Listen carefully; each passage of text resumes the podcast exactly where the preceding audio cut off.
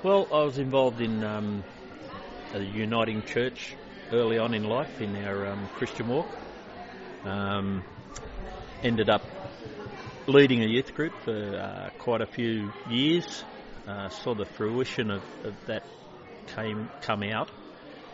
Uh, made uh, they made their life uh, into a position where they're actually youth with a mission leaders travelling all around the world. So that that was a, a brilliant piece of uh, evidence of, of, that we'd done something right in our uh, guidance, our, our nurturing, and our, our, responsibility to the youth of that church. Uh, when coming to this church, I um, I was asked to be involved in the youth leading here.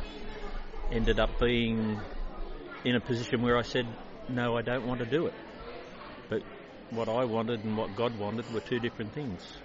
And we now have such a an interesting relationship with the youth in this church that is far beyond what I expected.